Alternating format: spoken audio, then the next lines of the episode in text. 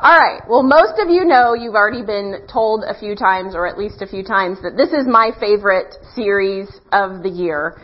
Um, and in case you're wondering, I already have a list for next year, and I've already been planting a bug in Chris's ear for a different way of doing our um, Saint series next year.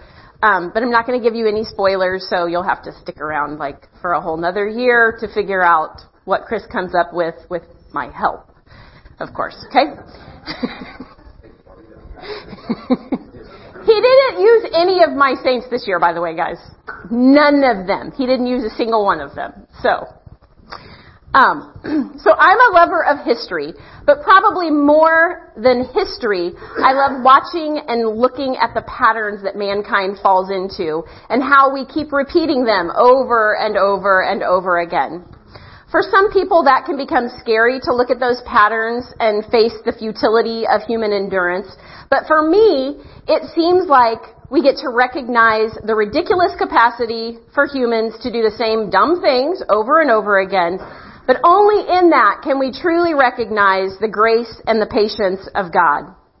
His love for creation is all over the patterns in history, despite the fact that we as human beings seem to do everything that we can to bring death and destruction to his creation. Well, this year, as Chris was wrestling over who we were going to talk about this November, I kept reminding him of something that God has, keeps taking us back to over and over this year in many different ways, and that's this idea of legacy. So for this morning, I looked up the definition of legacy, and among the definitions, there was this little blurb that I think bears weight on our discussion this morning. It says, anything handed down from the past, as from an ancestor or a predecessor, an inheritance. Now we've spent the last two weeks diving into the two different men's lives from George Mueller, who upon finding Christ made it his life's goal to show others just how simple a life lived in faith could be.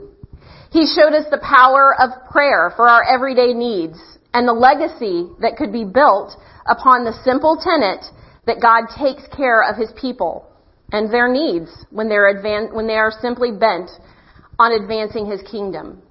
Mueller's heart was just to show people that he was responsible for just what God could do with a simple faith that took God at his word. And then last week, Chris nerded out teaching us about the life of Michael Faraday. And through the, li- the eyes of this brilliant scientist, we got to see some of the greatest discoveries of the 19th century. But we also learned about a man whose unwavering faith in God saw science and the universe that it studied as just another tool that could be used to draw others to their Savior. And as we do every year during this series, we've read through the beginning of Hebrews 12.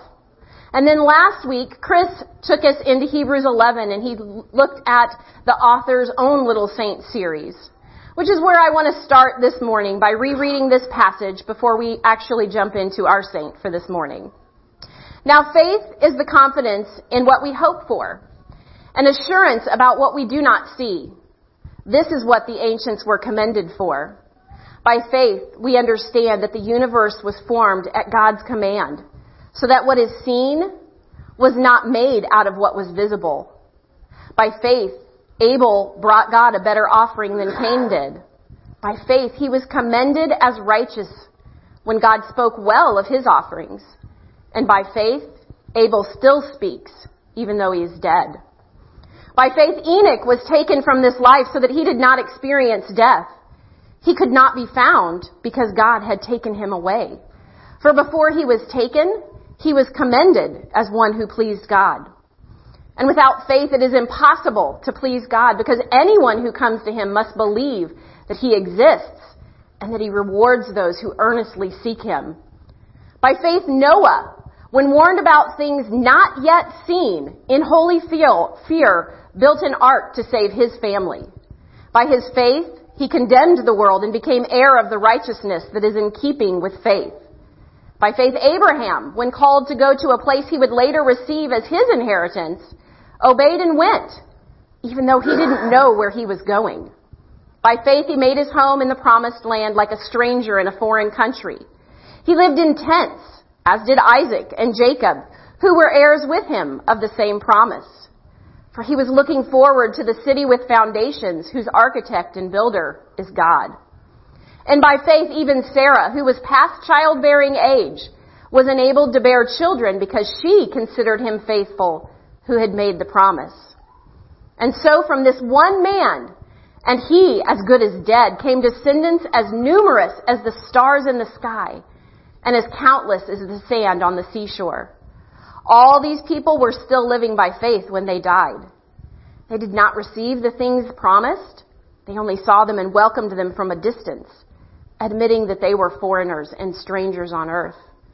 People who say such things show that they're looking for a country of their own. If they'd been thinking of the country they had left, they would have had the opportunity to return. Instead, they were longing for a better country, a heavenly one.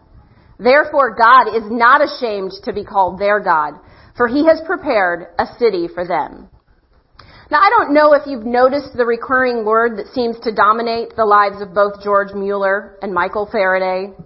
But if you missed it, it's also the predominant word in this passage. And if it's not jumping out at you yet, I'll give you a little hint. The word is faith. Mueller built an organization to help orf- orphans, and it still exists today. He built it from literally nothing but faith.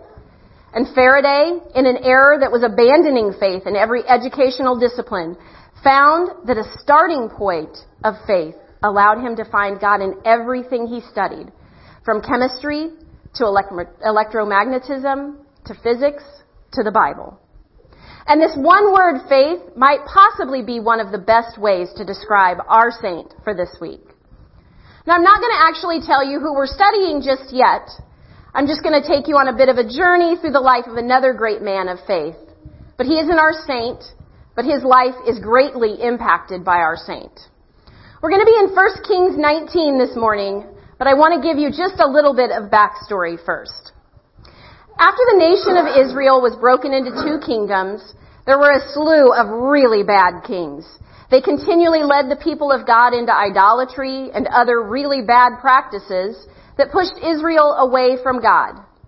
And this created an environment that required the rise of the prophets. Their job was to try to point the people back toward God, primarily by pointing out all of the things that the people were doing to damage their relationship with God. Now, as you can imagine, this meant that they usually weren't very well liked because none of us like to have our sins pointed out to us and the consequences brought to our attention. Elijah was one of these prophets. Now, most of us know the story of Elijah, but just imagine with me this scrunchy old man, probably a little bit grumpy. I always picture him kind of like a Carl from Up, like there's something nice underneath there, but he's kind of not very nice on the outside. During Elijah's life, the king and queen of Israel, Ahab and Jezebel, and I picture them like dressed in the finest clothing of the day and they were surrounded by all the finest things and the pomp and the circumstance that was the antithesis of the scrunchy old man, Elijah. Of course, they didn't really like him at all because he never seemed to have anything nice to say about them.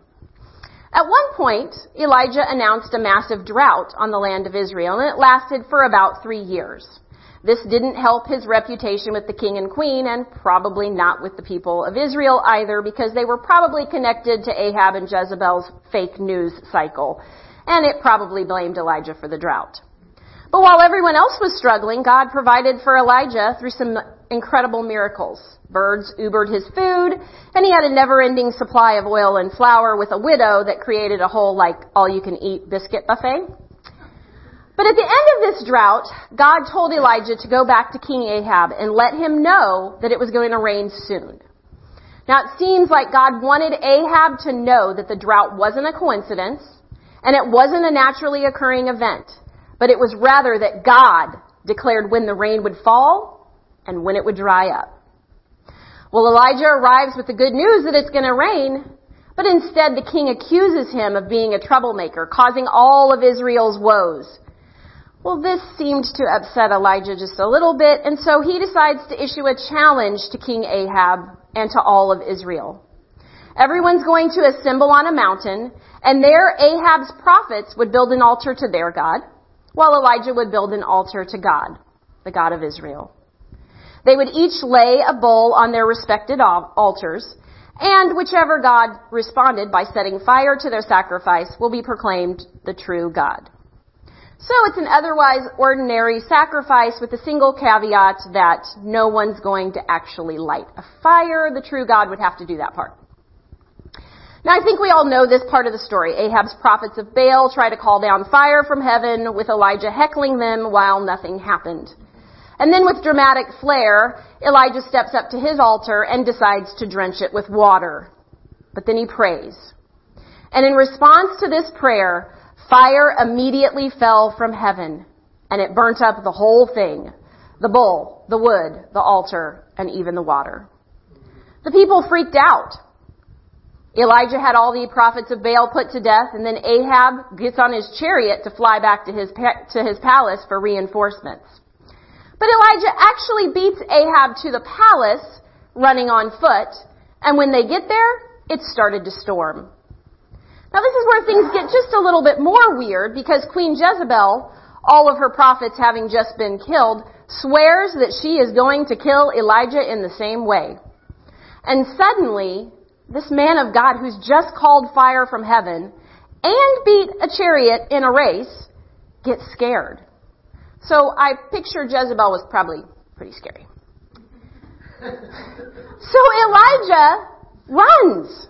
I mean, who wouldn't run when the queen says she's going to kill you? But he runs. He runs until he can't run anymore. And when he runs out of ga- gas, he collapses under a tree and he begs God to let him die. He falls asleep. He's awakened a short time later by an angel that's tapping him on the shoulder telling him to eat. He eats, and then he immediately falls asleep again. Then he's wakened again by the same angel who tells him to eat more. But before I finish this part of the story, I want to emphasize something that I think is really important here. Sleep and nutrition are incredibly important for your spiritual, mental, and emotional health. In his lowest moment, God met Elijah with nothing more profound than a nap and some food. This is not a small thing. Anyway, when Elijah wakes up again, the angel tells him he has to go on a long journey to a mountain that's far away. Elijah obeys. He makes it to the mountain, collapses in a cave, and tries to go back to sleep. And this is where we're going to begin to eavesdrop on the conversation that Elijah and God have. We're going to pick up our story right here in 1 Kings 19. And the word of the Lord came to him. What are you doing here, Elijah? He replied. I've been very zealous for the Lord God Almighty. The Israelites have rejected your covenant, torn down your altars, and put your prophets to death with the sword. I am the only one left, and now they're trying to kill me too. The Lord said, Go out and stand on the mountain in the presence of the Lord, for the Lord's about to pass by. Then a great and powerful wind tore the mountains apart and it shattered the rocks before the Lord. But the Lord wasn't in the wind. After the wind, there was an earthquake, but the Lord wasn't in the earthquake. After the earthquake came a fire, but the Lord wasn't in the fire. And after the fire came a gentle whisper. When Elijah heard it, he pulled his cloak over his face and went out and he stood at the mouth of the cave. Then a voice said to him, What are you doing here, Elijah? He replied, I've been very zealous for the Lord God Almighty. The Israelites have rejected your covenant, torn down your altars, and put your prophets to death with the sword. I am the only one left, and now they're trying to kill me too. The Lord said to him, Go back the way you came and go to the desert of Damascus. When you get there, anoint Hazael, king of Aram. Also, anoint Jehu, son of Nimshi, king over Israel and anoint Elisha, son of Shaphat, from Abel Meholah, to succeed you as prophet. Jehu will put to death any who escape the sword of Hazael, and Elisha will put to death any who escape the sword of Jehu. Now, Chris and I arranged for me to preach this message several weeks ago. And he told you he voluntold me, but really he's offered to do this multiple times, and I told him no. because I actually wanted to preach this message. For one reason, this morning's message has been rolling around inside of me for several months. It was mostly vague ideas and a deep frustration with the way things are in our culture right now. So when Chris decided that this was the saint he was going to do this year, I immediately knew that this was where God wanted all of those thoughts to go. Now I have to say that Chris had a really hard time letting me do this this morning. Like I said, he's asked multiple times to do this. Because um, he really wanted to nerd out with you guys over the chiastic structure of the passage this morning. And if you don't remember, he can tell you some other time about chiastic structure, but it's like this Jewish poetry thing and it's really cool. Anyway, but I'm not my husband.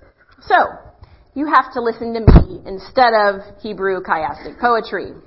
But before we go any further, I want to read one more verse to you, and then I promise I'll tell you who this morning's saint is. Yet I reserve 7,000 in Israel, all whose knees have not bowed down to Baal, and whose mouths have not kissed him. Our saint this morning isn't Elijah. Our saint is these 7,000 nameless people whose, na- whose knees never bowed to Baal. Now, if Chris were up here this morning, he would tell you all about how in the original Hebrew writing style, the climax, the real point of this whole passage was not the fact that God controlled all of nature in the earthquake and the wind and the fire. The main point wasn't even that God prefer- preferred to use the still small voice rather than the big flashy things. But the point of this whole passage, if we read it the way that any Israelite would have read it, is found in the verse that we just read. The entire point of the whole thing that God was trying to make to Elijah was that he was not alone. In his stress and fatigue, Elijah had grown to believe that he was alone. But there were 7,000 more. They were committed believers and they were just as passionate, just as devoted, and just as faithful to God as Elijah was. That was the point of the fancy Jewish chiastic structure of the passage. But since I'm not Chris Heinzelman, we're not going to go any deeper into any of the nerd work. But instead, I'm going to tell you the story the way I see it. Now, Elijah was this big, bad, maybe not big and bad, but he was this grumpy old man. And he announced a drought. And it happened. It actually happened. For three years, there was no rain. Then he calls down fire from heaven, and it happened. He clears the land of the false prophets. He prays down rain from heaven to end the drought, and it rains. He outran a chariot. He became a lightning rod for the wrath of the evil king and queen. There was potentially no full human who ever did more. But even he finally ran out of strength. He got lonely and depressed. He was overcome with fear and anxiety. Elijah hit a point where he was the one who needed God to show up for him. And boy, did God show up. And when he did, he gave him exactly what he needed. And it wasn't another flashy miracle. It was simply a reminder that he wasn't alone. God told Elijah who was going to rule the surrounding nations after he's gone, and he tells Elijah to go find Elisha. He says, the Lord said to him, go back the way you came and go to the desert of Damascus. When you get there, Anoint Hazael, king of Aram. Anoint Jehu, son of Nimshi, king over Israel. And anoint Elisha, son of Shaphat from Abel Meholah, to succeed you as prophet. And just in case Elijah had any doubts that the mission of God would only last until those three men were gone, God dropped the main point on Elijah. Yet I reserve 7,000 in Israel, all whose knees have not bowed down to Baal, and whose mouths have not kissed him. God reminded Elijah that everything didn't rest on his shoulders. There was a plan beyond Elijah for the immediate future, and there were at least 7,000 faithful who were carrying Elijah's legacy into the future. And while Elijah was out doing his job, making Ahab and Jezebel really angry, he began to imagine that the story was simply all about him. But there were these 7,000 other people and they were living their lives, faithfully serving the one true God of Israel, day in and day out. They were doing their jobs each and every day. They were loving their spouses and raising their children. They were loving their neighbors, but mostly they were resisting the pressures of the culture while living their lives in such a way that people were seeing God at work all around them, even if they didn't realize it. Now, just as we've seen in the past two weeks in the lives of George Mueller and Michael Faraday, the lives of these 7,000 people were speaking to multitudes of people. They were leaving a legacy for those who would come after them. These people weren't announcing droughts or calling fire from heaven. They were simply getting up every morning. They were baking bread and planting and harvesting crops. They were tending flocks of animals. They were building houses and furniture. They were raising their children to know and see God all around them. They were telling their neighbors about the ways that God was providing them despite the drought. They were speaking of the goodness and the grace of God in the midst of life's greatest joys and sorrows. They were messing up and they were repenting. They were apologizing and they were learning each day what it meant to live faithfully. They were the ones who were continuing to build the kingdom of God's people. While Elijah was drawing the ire of the king and queen who were determined to lead God's people away from the God who had led them out of slavery into the land that had been promised to Abraham so many years before, they were simply busy building a legacy and inheritance of God's story that we still get to enjoy today. These were the faithful ones, the quiet, faithful ones, the ones that didn't need a stage. They just simply needed a life, and they lived it for God. Now this year, the women here at Open Table have read and learned a lot about what it means to find our people and to build community. What it might look like to orient our lives around this concept of living in fidelity to both God and the community that He's placed us in. We've asked one another and God what it looks like to live together, knowing that we'll hurt one another, but also knowing that we will live lives that will be infinitely richer. We can celebrate and cry together. We'll care for one another and we'll disagree with one another. We've been wrestling with the knowledge that because we all love Jesus, we can also find ways through the hurt that life throws at us and that in that place, we're going to find a deeper sense of love for not only God, but also for those who've hurt us. We've read stories together about lives that are deeply intertwined and we've seen how when we're looking for God, He shows up in even the messiest of stories. We've found joy and peace in sharing our own stories and in making meals together and in praying for one another. We're learning more and more how to show up because that is what our faith in God is asking of us. If you've been at any of the ladies' events this year, then you've already heard me talk about some of this. But this morning, I'm going to share with everyone. There's a host of people who invested in my story. In fact, this morning as we sang Blessed Assurance, I could hear the voice of my grandmother singing Blessed Assurance because that was her favorite hymn. And I thought, what a joy for her to hear her great grandchildren singing a song speaking of God's love and His grace and faithfulness to us. The story still carries on. There are people who taught me from a really young age that God loves me. Others taught me the importance of a deep love for learning. There are those who gave me a desire to learn about the wonders of the world around me, and people who instilled in me a love for history. They showed me how to love my husband and my children well. They showed me the value of a heart that was willing to repent and a heart that's willing to forgive. They've taught me to have faith in the impossible, to find grace in the hard places, and of the wisdom that is always found in the pages of the Bible. There are those who taught me Bible stories over and over again. And there are those who sat with me as I began to find God in my own story and not just the stories that I read. There are so many who have continually pointed me to Him. Most of you don't know their names. They're simply some of the 7,000. And in the greater annals of history, they don't really have name, they don't really have names, but they're building into my life of faith. Earlier we read in Hebrews 11 about some of the earliest stories in the Bible and the ways that those people lived lives of faith.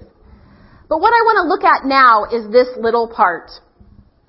All those people were still living by faith when they died. They didn't receive the things they were promised. They only saw them and welcomed them from a distance, admitting that they were foreigners and strangers on earth. Each of the people mentioned in Hebrews 11 were just living their lives, trying to faithfully follow in the path that God had set before them. They got up and they did their jobs every day. They raised their families, but underneath it all, they trusted that what God had promised would happen. Abel was simply giving a sacrifice to God to show his gratitude. Enoch, just living a life that pleased God. Noah, he just built a boat. Abraham, now he was following a map that God never really showed him. But think about this. He never got to see the nation of Israel. He didn't get to walk the streets of Jerusalem, and he never got to look into the eyes of Jesus as a baby, knowing that that babe was the fulfillment of God's promise to bless all of mankind through him. And we know their names. But even though we can't name them by name, the 7,000, they were also living their ordinary lives, refusing to join the culture of the day that served a false God who promised good weather, but couldn't seem to bring a drop of rain to a dry and parched land.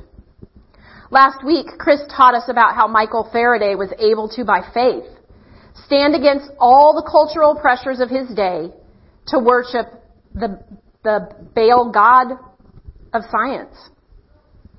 And in like fashion, these 7,000 ordinary believers stood apart from the culture. They never bowed to the God of the day. Instead, they trusted that God would care for them, even when the weather didn't cooperate. Each of these 7,000 were simply living their lives they were full lives, probably rich with dramas that make life worth living. All the while, they got to watch while God showed up in their stories. And they no doubt told those around them how they saw him showing up. They were living a life with faith that God would promise and that he would fulfill. And even though we may not know all the details of each of their stories, God knew each story. He knew it intimately. And when Elijah dared to think that he was alone, God was ready to take roll call. I've got Sally over there. She's teaching elementary school and she's faithful to me. Then there's Bill. He's a mechanic and he loves me. I've got Sam. He's hoping to be mayor of his town and he serves me with his whole heart. And then there's Havilah. She raises her children to worship me. God knew each and every one of their names and stories. To Elijah, they may have simply been 7,000, but God knew each of their names. So how do we respond to this? I don't know if you've figured out where I'm going yet, but here's the deal. I want to add one more saint to this set of 7,000. And that saint is you. The very first verse of Hebrews 12, the one that we come back to every November says this. Therefore, since we are surrounded by such a great cloud of witnesses, let us throw off everything that hinders us and the sin that so easily entangles. And let us run with perseverance the race marked out before us, fixing our eyes on Jesus, the pioneer and the perfecter of faith. For the joy set before him, he endured the cross, scorning its shame, and sat down at the right hand of the throne of God. Consider him who endured such opposition from sinners so that you won't grow weary and lose heart. The writer of Hebrews spent the entirety of Hebrews 11 talking about the saints of the Old Testament. And at one point he even tells us he doesn't have time to include the countless others who've lived lives of faith. But guess what? They didn't get to be one of those people who lived lives of faith if they didn't actually do just that. They lived.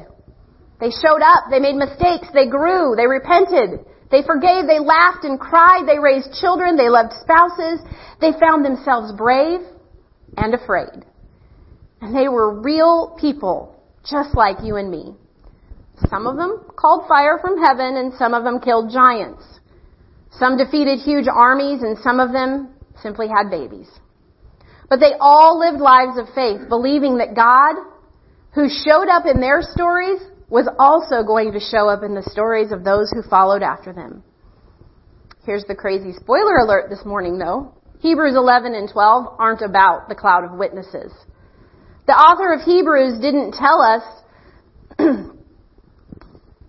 all about these awesome, faithful people for their sake. It wasn't meant to be a memorial. It was recorded for you and for me. He recorded all of this so that we could join that crowd of saints. We get the privilege that the God of the universe is inviting each and every one of us to jump in and live a life of faith that points others to Jesus.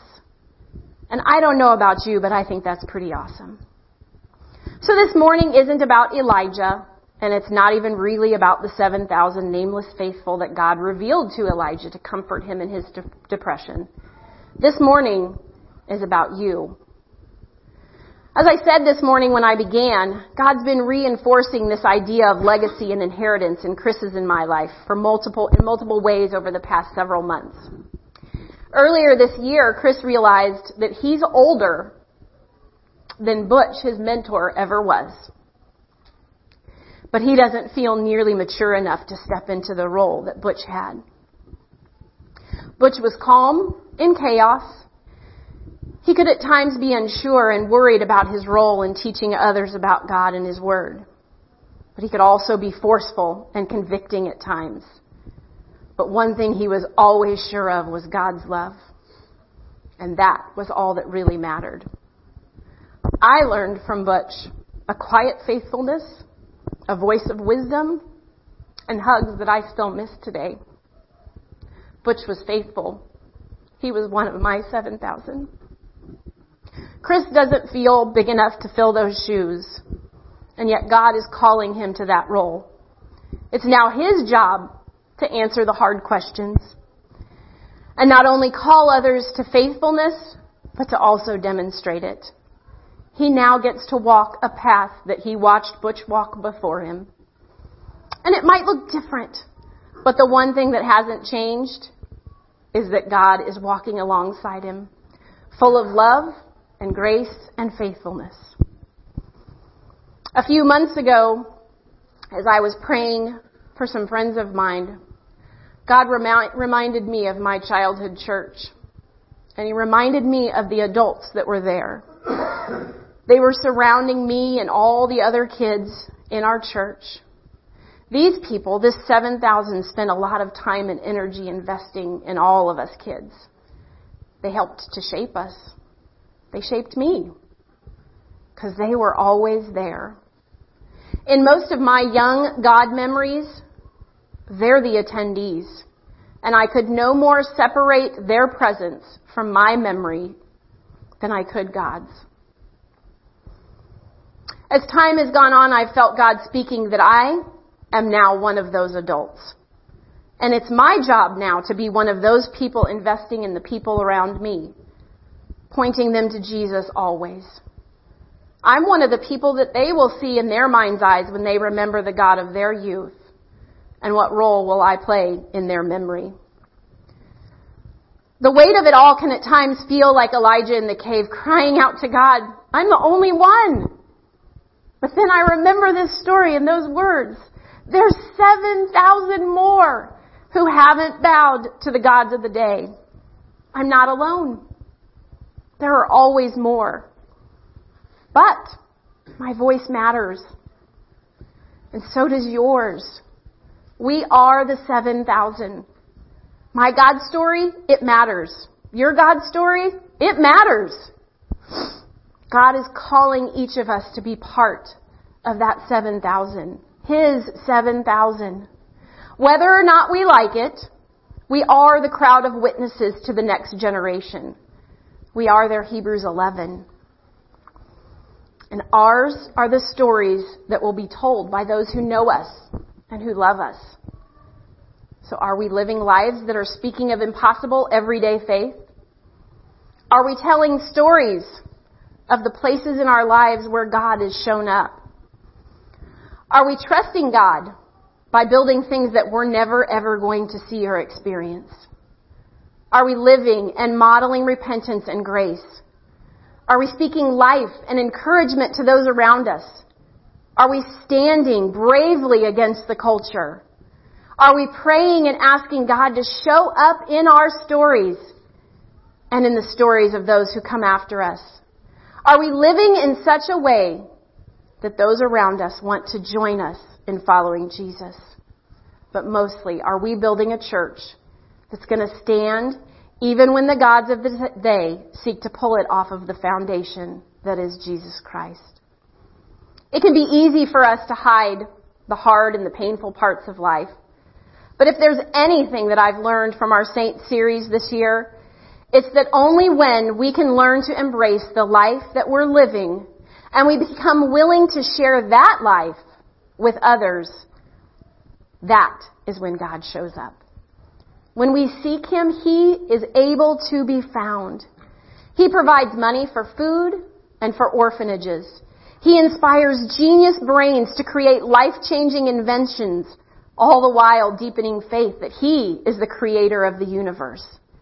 And He shows up in the faith of everyday people who refuse to bow to the gods of the day.